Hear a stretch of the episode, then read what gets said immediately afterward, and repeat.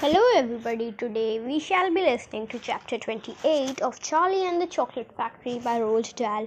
Only Charlie left. Which room shall be next? said Mr. Wonka as he turned and darted into the lift. Come on, hurry up. We must go get going. How many children are there left now?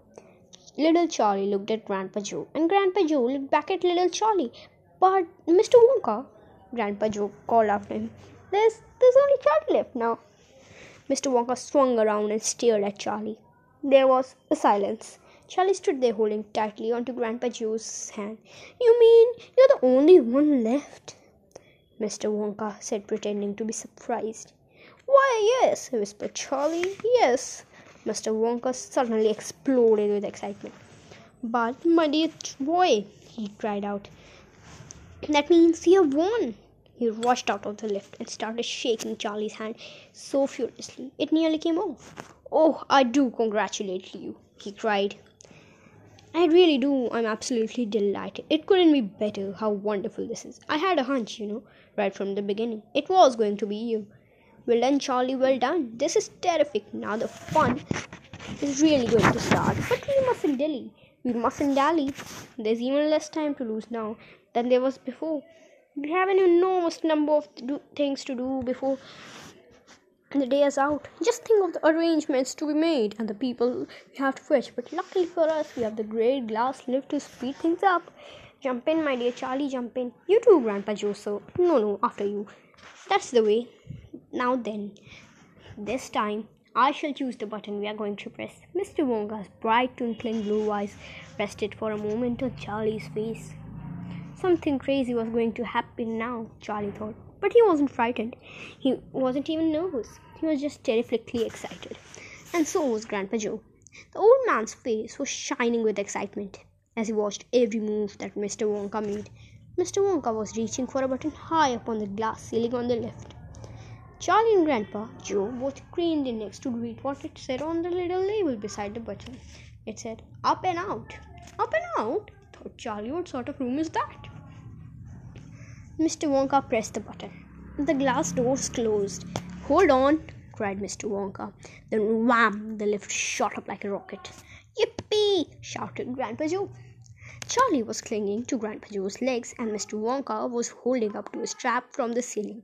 And up they went. Up, up, up, up, up. Straight up this time with no twistings or turnings, and Charlie could hear the whistling on the air outside the lift went faster and faster. Yippee! shouted Grandpa Joe again.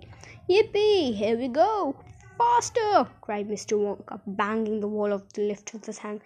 Faster, faster, faster! If we don't go any faster than this, we shall never get through. Through what? shouted Grandpa Joe. What have what have we got to get through? Aha! cried Mr. Wonka. You wait and see. I've been longing to press this button for years, but I've never done it until now. I was tempted many times. Oh, yes, I was tempted, but I couldn't bear the thought of making a great big hole in the roof of the factory. Here we go up, boys, up and out. But you don't really mean, shouted Grandpa Joe, you don't really mean that this lift. Oh, yes, I do, answered Mr. Wonka. You wait and see. Up and out. But, but, it's made of glass, shouted Grandpa Joe. It's gonna break in a million pieces. I suppose it might, said Mr. Wonka, cheerful as ever. But it's pretty glass all the same. The lift rushed on, going up and up and up, faster and faster and faster, and then suddenly crash! And the most tremendous noise of splintering wood and broken tiles came from directly above their heads. And Grandpa just shouted, Help! It's the end! We're done for! And Mr. Wonka said, No, we're not. We're through. We're out. Sure enough. The lift had shot right up through the roof of the factory and was now rising into the sky like a rocket. And the sunshine was pouring in through the glass roof. In five seconds, they were thousand feet up in the sky. The lift's gone mad. No, have no fear, my dear sir, cried Mr. said Mr. Wonka calmly, and he pressed another button. The lift stopped. It stopped and hung in midair, hovering like a helicopter, hovering over the factory and over the very town itself, which lay spread below them like a picture postcard. Looking down through the glass floor on which he was standing, Charlie could see the small, far-away houses, and the streets, and the snow that lay thickly over everything. It was an eerie and frightening, frightening feeling to be standing on clear glass, high up in the sky. It made you feel that you weren't standing on anything at all.